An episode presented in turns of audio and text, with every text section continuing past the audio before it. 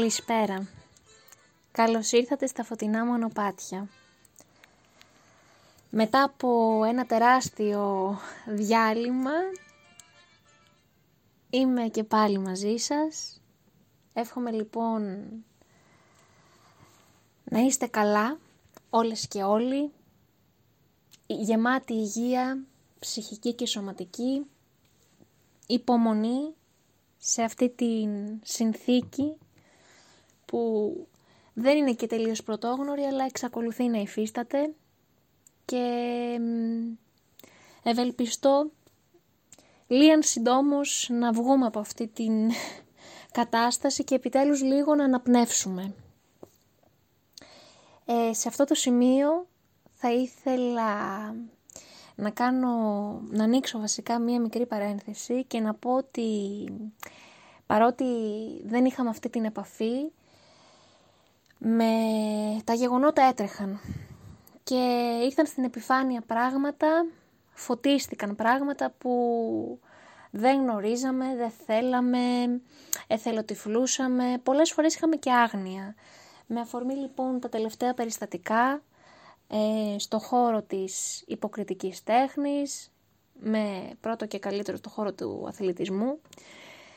Ήταν στην επιφάνεια λοιπόν γεγονότα που εγώ δεν μπορώ να τα ψηφίσω γιατί με λυπούν, με πραγματικά δεν έχω λόγια πολλές φορές όταν ακούω κάποια πράγματα.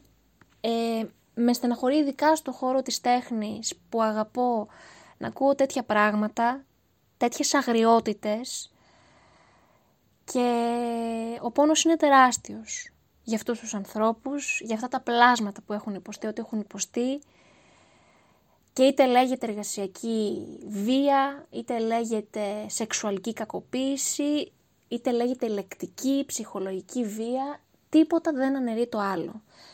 Ακόμα και η ενδοοικογενειακή όλα αυτά τα νοσηρά φαινόμενα κάποια στιγμή πρέπει να σταματήσουν. Και σε αυτή την άρρωστη κοινωνία, δυστυχώς υπάρχουν πολλά άρρωστα μυαλά που προβαίνουν σε αυτές τις πράξεις και τα λόγια δεν περιτεύουν. Πολλές φορές τα χάνουμε. Αυτό που ήθελα να πω όσο το δυνατόν πιο σύντομα είναι ότι πλέον όλοι αυτοί οι άνθρωποι που βρήκαν το θάρρος και τη δύναμη, το κουράγιο, με αυτά τα τραύματα που κουβαλούσαν, που δεν έχουν, δεν έχουν φύγει από μέσα τους αυτά τα πράγματα, ούτε έχει απαλύνει η ψυχή τους. Εύχομαι τα νέα παιδιά, εμείς, από εδώ και στο εξής, να μιλάμε. Γιατί πρέπει και οφείλουμε να έχουμε φωνή σε ό,τι και αν συμβαίνει γύρω μας. Να παίρνουμε θέση, πάντα με σεβασμό και να θέτουμε πάντα όρια στον ίδιο μας τον εαυτό και στους άλλους. Κανείς δεν έχει το δικαίωμα να σηκώσει το χέρι του, να μας βρίσει, να μας αντιμιλήσει. Κανείς δεν έχει το δικαίωμα να μας υποτιμήσει. Κανένα φίλο. Δεν υπάρχει διάκριση. Αυτό λοιπόν ήθελα να πω μακάρι να μπορούσα να μιλήσω παραπάνω, αλλά επιλέγω πολύ συνειδητά να μην αναφερθώ καθόλου, γιατί δεν θέλω ούτε να είμαι δικαστής και αυτό το πράγμα εμένα με, με έχει στεναχωρήσει πάρα πολύ, γνωρίζοντας ότι εκεί έξω υπάρχουν ψυχές, πλάσματα μικρά, που στο ίδιο τους το σπίτι βασανίζονται καθημερινά για χρόνια άνθρωποι που δουλεύουν και ζουν καταστάσεις άθλιες και μόνο και μόνο για να μην χάσουν τη δουλειά τους υπομένουν όλα αυτά τα πράγματα. Ε, και αυτή η αρρώστια πρέπει να θεραπευτεί. Αυτοί οι άνθρωποι χρειάζονται βοήθεια. Πρέπει να είμαστε με το μέρος των ανθρώπων που έχουν υποστεί αυτές τις βαρβαρότητες. Αλλά σε καμία περίπτωση να μην κουνάμε το δάχτυλο. Αυτό είναι πολύ σημαντικό. Κλείνω λοιπόν αυτή τη μεγάλη παρένθεση και θέλω να επανέλθω σε κάτι που αφορά τη σημερινή μας ε, ακουστική συνάντηση. Φάνηκε και από, θέλω να ελπίζω από την μελωδία, την αγαπημένη μου μελωδία. Σήμερα λοιπόν το θέμα μας είναι η ευτυχία. Ωραία λέξη. Τη λες και γεμίζει το στόμα σου ρε παιδί μου. Αφορμή λοιπόν για αυτό το θέμα ήταν κυρίως ε, οι απόψεις που ακούω τελευταία, πολλές φορές που βλέπω στην τηλεόραση, παρακολουθώ έτσι κάποια πράγματα και όλοι κάνουμε λόγο, είτε είναι επιστήμονες ή γενικά άνθρωποι, ότι πρέπει να είσαι ευτυχισμένος στη ζωή σου, ότι η ευτυχία είναι αυτό, είναι το άλλο. Και πολλές φορές λοιπόν διερωτώ με, έχουμε βρει την ευτυχία; Τι θα πει ευτυχία; Η ευτυχία νομίζω ότι δεν είναι για όλους τους ανθρώπους το ίδιο. Το θέμα λοιπόν είναι να εξετάσουμε λίγο την ευτυχία και να μπορέσω κι εγώ έτσι να πω τη δική μου άποψη σχετικά με την ευτυχία. Πάρα πολλοί λοιπόν επιστήμονες έχουν μπει σε αυτό τον κόπο να ερευνήσουν ψυχολόγοι, βιολόγοι, ανθρωπολόγοι, να καταλάβουν ρε παιδί μου, να απαντήσουν σε αυτό το, σε αυτό το αιώνιο ερώτημα. Τι είναι ευτυχία; Από τα πολύ παλιά χρόνια, από τα αρχαία χρόνια, με τον Αριστοτέλη που θεωρούσε ότι η ευτυχία είναι η υπεροχή, είναι η θέληση της καλής ενέργειας. Με τους μαθητές του Επίκουρου που θεωρούσαν ότι η ευτυχία ε, αφορά στην εξάλληψη του πόνου. Ερχόμαστε λοιπόν πολλά πολλά χρόνια πλέον μετά και πάρα πολλοί επιστήμονες, κυρίως κοινωνικοί, της ψυχολογίας, της κοινωνιολογίας, της ανθρωπολογίας, αρχίζουν λίγο να, να θέτουν κάποια ερωτήματα μέσω των ερευνών τους. Ε, μετά ακολούθησαν οι βιολόγοι. Οι βιολόγοι ακολούθησαν γιατί ήθελαν να ερευνήσουν αυτό το... να ασχοληθούν κυρίως με τον εγκέφαλο, τι συμβαίνει μέσα του, όταν κάποιος ας πούμε αισθάνεται καλά, και με βάση λοιπόν μία πρόσφατη έρευνα, ένας τέλεχος της Google, μετά λοιπόν από πολλά χρόνια, κατάφερε ας πούμε να ανακαλύψει αυτή την λεγόμενη εξίσωση όπως ονόμαζε της ευτυχίας. Λοιπόν, εγώ θα αρχίσω αρχικά να αναφέρω κάποια πράγματα σχετικά, προσεγγίζοντας βασικά την ευτυχία επιστημονικά, πριν λοιπόν 20 χρόνια γεννιέται στις Ηνωμένες Πολιτείες της Αμερικής μία επιστήμη. Ένας κλάδος της ψυχολογίας, η λεγόμενη θετική ψυχολογία, η οποία ακόμα και σήμερα διδάσκεται σε πολλά πανεπιστήμια. Ε, πραγματεύεται την ψυχική ευεξία. Τι είναι αυτό το οποίο κάνει τους ανθρώπους να είναι ευτυχισμένοι, και αντιστοιχεί λοιπόν η, η θετική ψυχολογία σε ένα, σε ένα ρεύμα λοιπόν το οποίο μελετά τα χαρακτηριστικά της προσωπικότητας, τις σχέσεις, όλα αυτά τα πράγματα που ευνοούν την εκπλήρωση του, του ατόμου, την ανάπτυξη μιας πιο ανθρώπινης κοινωνίας. Πρόκειται λοιπόν για μια μελέτη της συμπεριφοράς του ατόμου, της αλληλεπιδράσεις του ατόμου με το περιβάλλον του και μας μαθαίνουν αυτοί οι ερευνητές της θετικής ψυχολογίας ότι η ευτυχία δεν είναι για αύριο, ότι η ευτυχία αρχίζει τώρα και πρόκειται για μία επένδυση του ατόμου σε μία αποστολή με στόχο τις γόνιμες σχέσεις με άλλα άτομα. Όπως καταλαβαίνετε, σε αυτό το τρυπάκι εμπλέκονται και οι νευροεπιστήμονες, οι οποίοι ασχολούνται με τη λειτουργία του εγκεφάλου, αποκαλύπτουν τα βιολογικά χαρακτηριστικά, τα συστατικά της εφορίας, τους κινδύνους που μπορούν ας πούμε να ελοχεύουν και προσπαθούν να βγάλουν τα συμπεράσματά τους.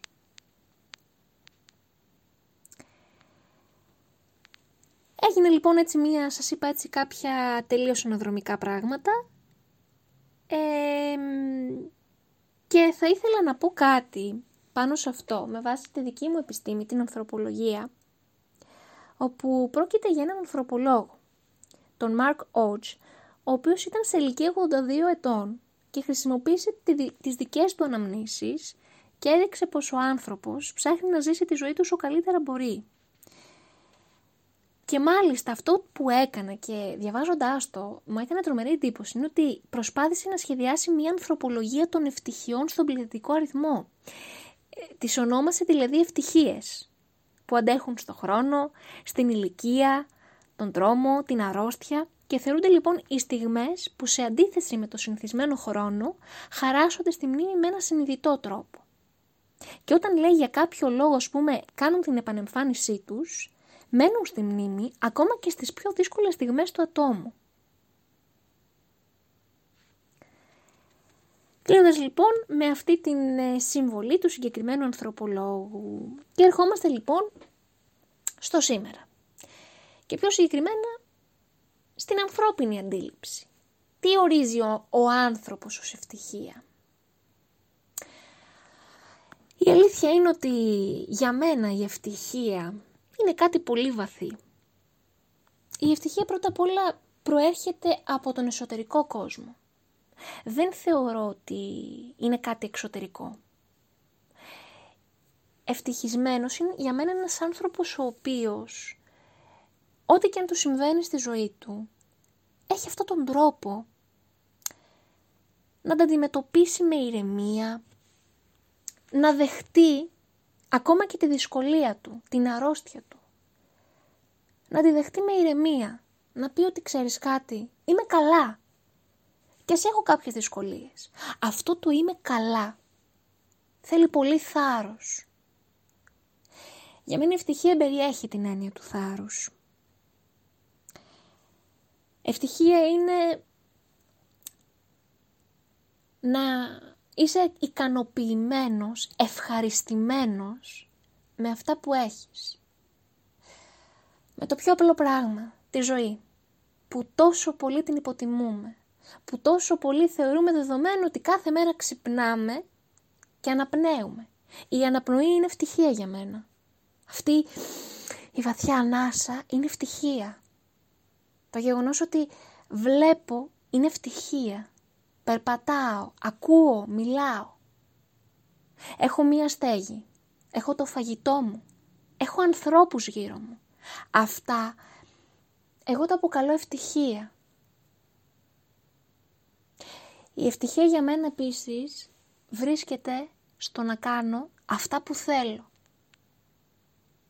Χωρίς να με απασχολεί αν θα έχουν κάποια ανταπόκριση. Χωρίς να έχω αυτό το άγχος, αυτό το βάρος, το αν τελικά θα πετύχω.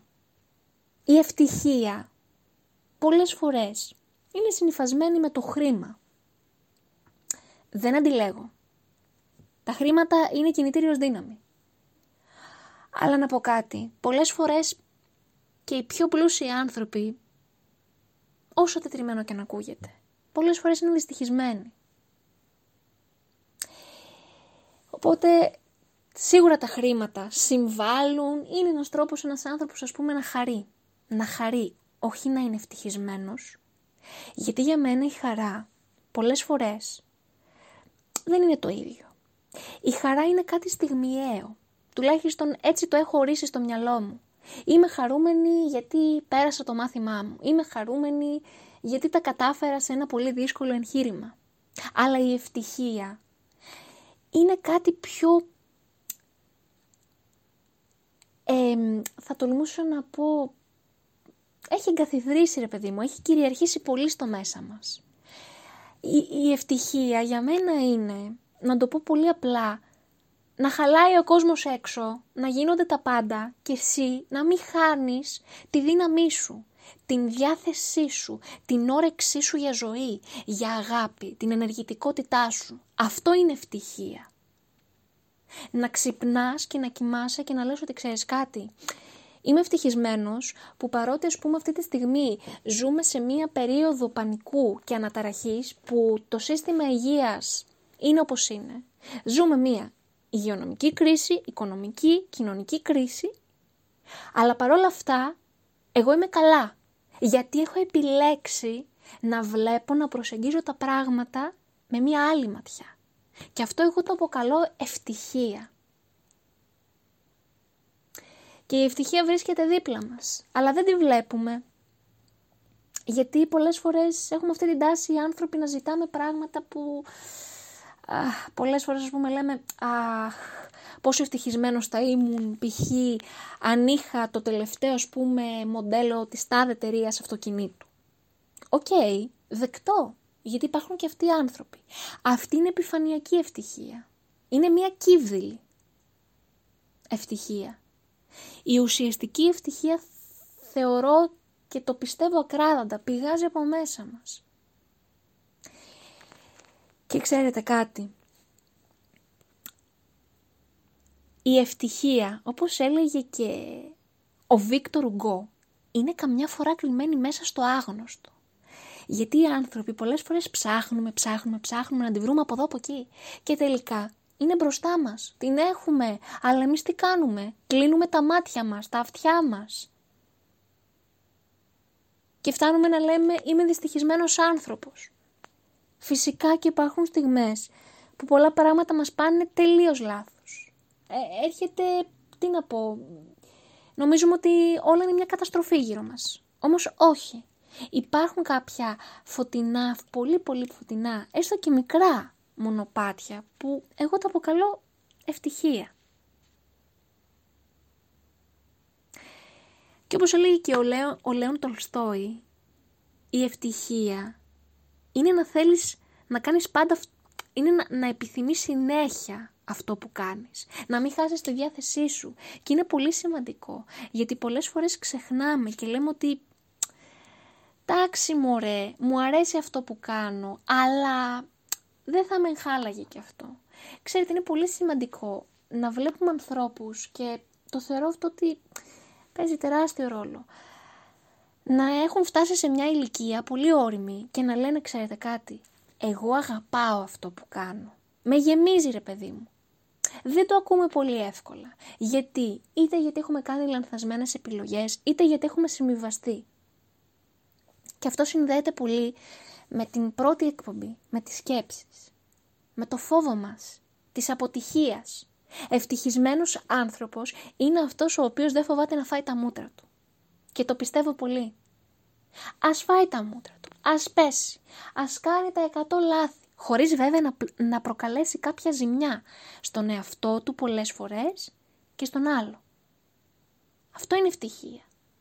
Μα αν δεν ζούμε το κάθε τι, ευτυχία είναι να ζω το τώρα και το πιστεύω αυτό. Να μην κάνω σχέδια για δύο μήνες, ακόμα και για αύριο. Τι μέλη γενέστε. Κανείς δεν το ξέρει.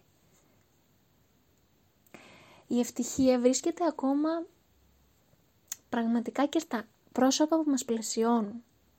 Και ξέρετε κάτι, πολλές φορές ευτυχισμένος δεν είναι μόνο ο άνθρωπος βέβαια που έχει ανθρώπους γύρω Είναι και ο άνθρωπος που επιλέγει κάποιες φορές να μην έχει ανθρώπους. Γιατί, γιατί τα έχει καλά με τον εαυτό του. Γιατί αγαπάει τον εαυτό του, όχι με αυταρέσκεια, με ταπεινότητα. Και λέει ότι ξέρεις κάτι, είμαι έτσι, έχω τα ελαττώματά μου, προσπαθώ να τα ελαττώσω έχω και κάποια προτερήματα. Ευτυχία είναι να καλλιεργείς τις αρετές σου. Η ευτυχία για μένα είναι, είναι, γεμά, είναι γεμάτη ελπίδα. Ευτυχία είναι να ελπίζεις. Να μην ακούμε πια αυτό το πράγμα. Όλα χάλια πάνε. Πότε θα φτιάξουν τα πράγματα; Όχι θα έρθει καιρός που όλα θα φτιάξουν.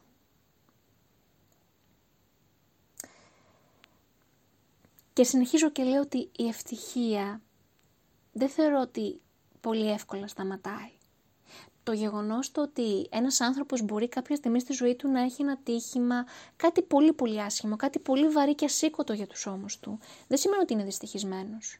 Είναι πολύ βαριά η λέξη δυστυχισμένος η, η δυστυχία για μένα βρίσκεται αλλού. Η δυστυχία βρίσκεται στη φτώχεια. Όταν ένας άνθρωπος είναι φτωχός, δεν έχει να φάει, δεν έχει τίποτα, πραγματικά τίποτα.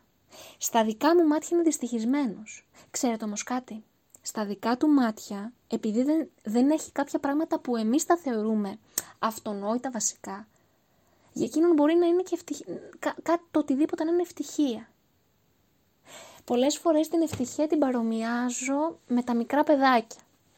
Με αυτό το αθώο γέλιο τους. Και η ευτυχία δεν είναι πάντα βέβαια το γέλιο. Η ευτυχία πρώτα βγαίνει από το πολύ πολύ μέσα μας και μετά βγαίνει στα ματάκια μας. Και όχι για μένα, τα μάτια, τα χαρούμενα δεν είναι πάντα ευτυχισμένα. Άλλο χαρά όπως είπα και πριν για μένα, άλλο ευτυχία. Τα ματάκια πολλές φορές ίσως να κρύβουν κάποια πράγματα. Το ότι γελάω δεν σημαίνει ότι είμαι ο πιο ευτυχισμένος άνθρωπος του κόσμου. Βέβαια, ευτυχία είναι να παλεύεις για κάτι, να νιώθεις αυτό το πόνο, αυτή την... να φτάνεις, παιδί μου, στον πάτο και να λες, ξέρεις κάτι, εγώ θα τα καταφέρω. Θα κάνω ό,τι μπορώ. Αυτόν τον άνθρωπο εγώ τον αποκαλώ ευτυχισμένο. Βέβαια ευτυχισμένος ουσιαστικά είναι ο άνθρωπος που είναι ο απλός, που δεν θέλει πολλά στη ζωή του. Και πολλές φορές δεν ξέρουμε και τι θέλουμε. Θέλουμε χρήματα, θέλουμε σύντροφο, θέλουμε σπιταρόνα, θέλουμε αυτοκινητάρα, θέλουμε την τελευταία λέξη της μόδας να φοράμε. Δεν ξέρω κι εγώ τι θέλουμε. Όχι, είναι ένας συνδυασμός. Η ευτυχία, ενώ είναι τόσο μεγάλη λέξη, εμπεριέχει κάποια μικρά πραγματάκια που πραγματικά δεν ξέρω αν έχουμε κάνει τον κόπο να σκεφτούμε αυτά τα πραγματάκια. Αυτή την απλότητα γιατί η απλότητα είναι συνειφασμένη με την ευτυχία για μένα. Απλά εμείς οι άνθρωποι έχουμε, κάνουμε σύνθετες σκέψεις, άρα επιζητούμε και πολλές φορές πράγματα που λες τώρα ρε παιδί μου πώς θα τα αποκτήσω. Και η ευτυχία για μένα φυσικά δεν βρίσκεται στα επιφανειακά πράγματα όπως είπα δεν αναιρώ ότι... Δεν θέλω βασικά να πω ότι οι άνθρωποι ας πούμε, που έχουν πολλά χρήματα, Sony και Day είναι δυστυχισμένοι. Αλλά θεωρώ ότι ένα μεγάλο μέρος αυτών των ανθρώπων δεν είναι ευτυχισμένος. Η ευτυχία για μένα είναι να έχω βρει έναν άνθρωπο που να με κοιτάζει στα μάτια, να τον κοιτάζω και να ξέρω ότι είναι ειλικρινής. Ότι τον αγαπώ και με αγαπά. Ότι τον σέβομαι και με σέβεται. Ότι με αυτόν τον άνθρωπο θα ήθελα να περάσω το υπόλοιπο μέρος της ζωής μου. Ή αν όχι το υπόλοιπο, το τώρα ρε παιδί μου. Γιατί μας έφαγε και πολύ αυτό το μέλλον. Και είδαμε. Και το πολύ μέλλον που σκεφτόμαστε πόσο ανατρέπει τα σχέδια. Ευτυχία είναι να μην σταματάω να ονειρεύομαι. Ακόμα και να είμαι μια 80 χρονών γριούλα να λέω ρε παιδί μου, βέβαια με την προϋπόθεση να έχω λίγο και τα λογικά μου, γιατί το Alzheimer χτυπά για τα καλά τα τελευταία χρόνια, δυστυχώς, αλλά να πω ότι ξέρεις κάτι, να έχω αυτή τη δίψα. Και το πιο σημαντικό για μένα είναι να, να, μην, να μην χάνουμε αυτή την, την ενεργητικότητά μας, σε όποια ηλικία και αν είμαστε. Η ευτυχία βρίσκεται παντού ακόμα και σε ένα βιβλίο που θα ανοίξω, αυτό εμένα μπορεί να με καταστήσει ευτυχισμένο, ρε παιδί μου. Ότι κοίτα να δεις τι μου έκανε αυτός ο άνθρωπος εκεί. Διάβασα αυτό και αυτό και τα, πήρα λίγο τα πάνω μου και με, με πλημμύρισε. Ναι μεν χαρά, αλλά αυτό μπορεί να το κάνω και πράξη. Άρα να γίνει κάτι πιο μόνιμο. Το θέμα λοιπόν είναι να την ανακαλύψουμε. Γιατί βρίσκεται. Βρίσκεται πολύ πολύ κοντά μας μέσα μας. Αρκεί να κάνουμε δουλίτσα και να... Δεν έχουμε βασικά ξεχωρίσει, θεωρώ και πολλές φορές, τα χρήσιμα από τα άχρηστα πράγματα. Ίσως γιατί έχουμε μπει και σε μια λογική που τα μέσα, τα μέσα ενημέρωση, τα social media είναι τόσο πολλές φορές λειτουργούν με ένα τρόπο πάρα πολύ κακό και έχουμε αυτή την τάση να, να βλέπουμε ανθρώπους γύρω μας και να λέμε πω πω κοίτα αυτός ρε παιδί μου αυτή παντρεύτηκε αυτόν ή την τάδε και έχει πόσα χρήματα αυτό. Λες και αυτό πραγματικά είναι η ουσία. Μας έχει φάει και αυτή η προβολή ας πούμε στα social media, στο facebook, στο instagram, η, η προβολή της ζωής μας. Ναι, στα social media θα προβάλλεις αυτό που πραγματικά αισθάνεσαι και είσαι. Δεν νομίζω ότι πολύ εύκολα ένας άνθρωπος θα δείξει την ώρα που τρώει, που είναι με τις πιτζάμες του και έχει το μαύρο του το χάλι, συγγνώμη κιόλας. έχει ξυπνήσει, είναι πρισμένος ή θα δείξει μια στιγμή, ας πούμε, θα δείξει την ώρα που θα πάει στον οδοντίατρο, που θα πονάει το δόντι, που θα έχει πριστεί, ξέρω εγώ, από την αφαίρεση φρονιμίτη. Ντρελαθούμε κιόλας. Επιλέγουμε να ανεβάζουμε στα social media και είμαι η πρώτη που το κάνει αυτά που εμάς μας καθιστούν εκείνη τη στιγμή χαρούμενους, ας πούμε και ευτυχισμένους, γιατί εγώ δεν το θεωρώ ευτυχία, και μέχρι εκεί. Και λέμε, α, κοίτα τον, αυτός είναι ευτυχισμένος. Όχι φίλε μου, όχι φίλε μου, δεν είναι ευτυχισμένος. Δεν μπορείς να ξέρεις αν είναι ευτυχισμένος. Και να είναι, κανείς δεν το ξέρει. Κανείς μα κανείς. Οπότε θεωρώ ότι πρέπει λίγο να κάνουμε μία, μία δουλίτσα. Πολύ με το μέσα μας και να σκεφτούμε ουσιαστικά κάποια πράγματα. Και η ηρεμία που βάσει τελευταίων συνθήκων και των τελευταίων, τα τελευταία έτη έτσι όπως έχουμε, έχουμε καταντήσει βασικά να ζούμε, δυστυχώς με το άγχος, με κάποιες ασθένειες που έχουν βγει στο προσκήνιο, με ψυχοσωματικά, με αυτοάνοσα, πολλές φορές νιώθω ότι δεν μας αφήνουν αυτά τα πράγματα που βλέπουμε γύρω μας να ζήσουμε. Και πρέπει λίγο κάτι να κάνουμε γι' αυτό. Να αλλάξουμε πραγματικά τον τρόπο σκέψης μας. Και αυτό που εμένα με είχε κινητοποιήσει πάρα πολύ κάποια στιγμή, νομίζω το περασμένο χρόνο, διαβάζοντας ένα πολύ όμορφο ποίημα του Οδυσσέα Ελίτη, που τον υπεραγαπώ γιατί τον θεωρώ ποιητή της αισιοδοξίας του φωτός, είναι το συγκεκριμένο που λέει «Ότι μπόρεσα να αποκτήσω μια ζωή από πράξεις ορατές για όλους, επομένως να κερδίσω την ίδια μου διαφάνεια, το χρωστώ σε ένα είδος ειδικού θάρρους που μου έδωκε νηποίηση. Να γίνομαι άνεμος για το χαρταετό και χαρταετός για τον άνεμο. Ακόμη και όταν ο ουρανός δεν υπάρχει. Δεν παίζω με τα λόγια. Μιλώ για την κίνηση που ανακαλύπτει κανείς να σημειώνεται μέσα στη στιγμή, όταν καταφέρει να την ανοίξει και να της δώσει διάρκεια. Οπότε πραγματικά και η θλίψης γίνεται χάρις και η χάρις άγγελος, η ευτυχία μοναχή και η μοναχή ευτυχία με λευκές, μακριές πτυχές πάνω από το κενό.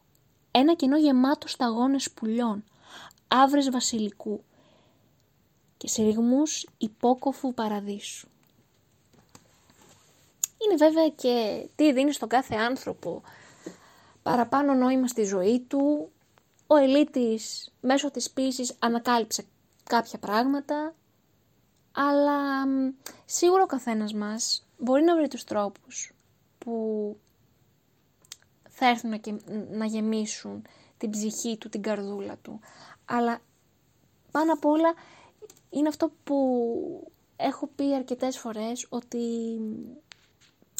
είναι πολλά, πολύ απλά τα πράγματα εμείς λίγο τα μπλέκουμε και νομίζουμε ότι η ευτυχία είναι δυσέβρετη. Δεν είναι καθόλου δυσέβρετη. Ευτυχισμένος άνθρωπος πραγματικά και θέλω να το, να το να το πάω λίγο και στις ανθρώπινες, φιλικές, ακόμα και ερωτικές σχέσεις. Και αυτό καθιστά έναν άνθρωπο ευτυχισμένο. Το γεγονός ότι έχει έναν άνθρωπο δίπλα του και ξέρει ότι ανά πάσα ώρα και στιγμή, ακόμα και να είναι χάλια ρε παιδί μου, θα έρθει δίπλα σου σύντροφος ή σύντροφος και θα σου πει κοίταξε, είμαι κι εγώ εδώ. μπορούμε να μιλήσουμε, να μοιραστούμε το πρόβλημά σου. Είναι δηλαδή τόσες πολλές στιγμές, τόσες δόσεις που δεν μπορείς, ρε παιδί μου, να πεις ότι... Δηλαδή, το να πεις ότι δεν είμαι ευτυχισμένος άνθρωπος, το θεωρώ βαριά κουβέντα. Άλλο να πεις, δεν αισθάνομαι πολύ καλά σήμερα. Έχουμε γενικότερα αυτή την τάση λίγο να, να γενικολογούμε και να λέμε ε, είμαι δυστυχισμένος άνθρωπος, δεν ζω καθόλου, δεν ζω τη ζωή μου. Ναι, έχουμε να ρωτηθεί όμως ότι οι επιλογές μας, το πώς έχουμε επιλέξει εμείς να ζούμε, να ζούμε κάποια πράγματα. Όταν δεν ζούμε και απλά ζούμε για άλλους και για άλλα πράγματα και δεν βάζουμε προτεραιότητες, λογικό και να μην έχουμε μια ευτυχισμένη ζωή. Και η ευτυχία είναι η υγεία. Την υγεία την αψηφούμε. Νομίζουμε ότι, ε, εντάξει μωρέ, η υγεία είναι σημαντική. Ο, ο κόσμος αρρωσταίνει από, ξεκινάει να αρρωσταίνει από πράγματα που εμείς τα θεωρούμε μικρά. Αλλά δυστυχώς πλέον έχουν πάρει τεράστια έκταση τεράστια τεράστια. Ζούμε σε μια κοινωνία που προωθεί την ευτυχία στην κατανάλωση, στην εμφάνιση. Όχι ρε παιδιά. Λίγο αντισταθούμε λίγο σε αυτό το, σε αυτό το ρεύμα, δηλαδή τι, της τελειότητας. Όχι, ευτυχία δεν είναι η τελειότητα, γιατί ξέρετε κάτι, η τελειότητα δεν υπάρχει. Δεν υπάρχει τέλειος άνθρωπος. Και εμένα μου αρέσει πολύ και το λάθος. Μου αρέσει λίγο μέσα σε κάτι που θα δω που θα κάνω να μου ξεφύγει κάτι. Μια γραμμούλα. Έχει και αυτό την ομορφιά του ρε άνθρωπε. Την έχει. Αν λίγο τα πάρουμε στο μυαλό μας κάποια πράγματα με πολύ πολύ δουλίτσα και σκεφτούμε κάποια πράγματα, θα δούμε ότι ζητάμε πολλά. Ζητάμε πράγματα που δεν ξέρω κατά πόσο υπάρχουν, πόσο εύκολα μπορούμε να τα βρούμε, ενώ τόσο απλά τα πράγματα. Ε, είμαστε λίγο περίεργοι οι άνθρωποι. Και ξέρετε κάτι, όπως είχε πει και ένας ποιητής, ο Πεσόα, η ζωή είναι αυτό που την κάνουμε να είναι. Τα ταξίδια είναι οι ίδιοι ταξιδιώτες. Αυτό που βλέπουμε δεν είναι αυτό που βλέπουμε, είναι αυτό που είμαστε.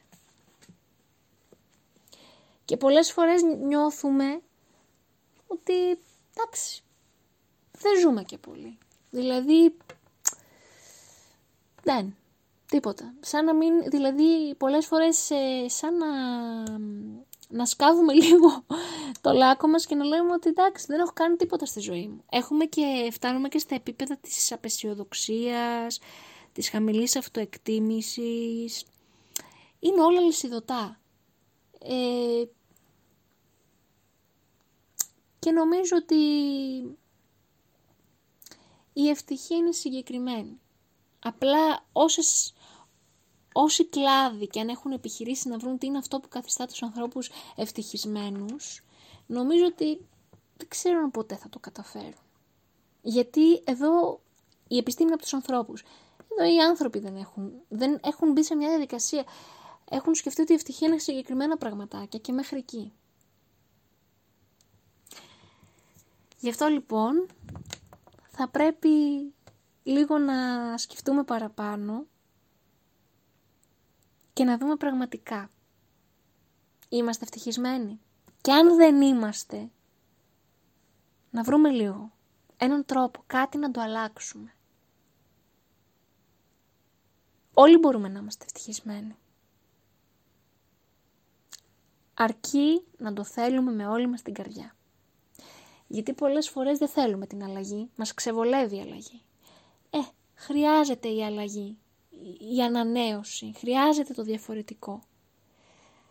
Αυτά λοιπόν είχα να σας πω. Και εύχομαι να μην σας κούρασα. Ενδεχομένως να ακούσατε και πράγματα που τα ξέρατε, που τα έχετε σκεφτεί. Αυτό που ήθελα μόνο είναι να σας να σας δώσω τη δική μου ματιά και πώς εγώ κατανοώ, πώς έχω πλέον μπει σε μια διαδικασία να σκέφτομαι κάποια πράγματα, να τα απλοποιώ. Και εγώ υπήρχαν στιγμές που έλεγα, παιδί μου, ότι τώρα είμαι ευτυχισμένη, είναι ευτυχία τώρα αυτό. Οπότε, αυτό θα ήθελα και επιθυμώ όλος ο κόσμος σιγά σιγά να αρχίζει να βρίσκει. Εύχομαι λοιπόν να περνάτε όμορφα, να παραμένετε δραστηριοί, παρότι η... αυτή η καραντίνα που έχω χάσει και το μέτρημα λίγο μας έχει παραλύσει και δεν ζούμε όπως θα θέλαμε, να βρούμε το κλειδί της ευτυχίας και να κάνουμε πράγματα.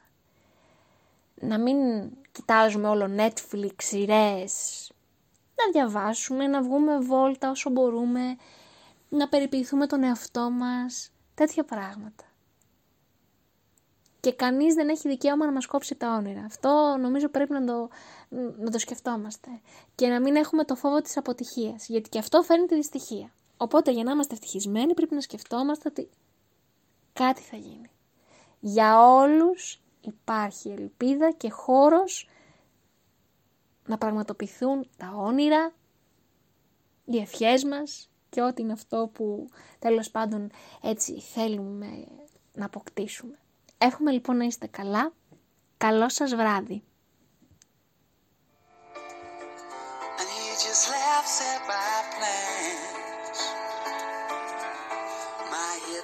don't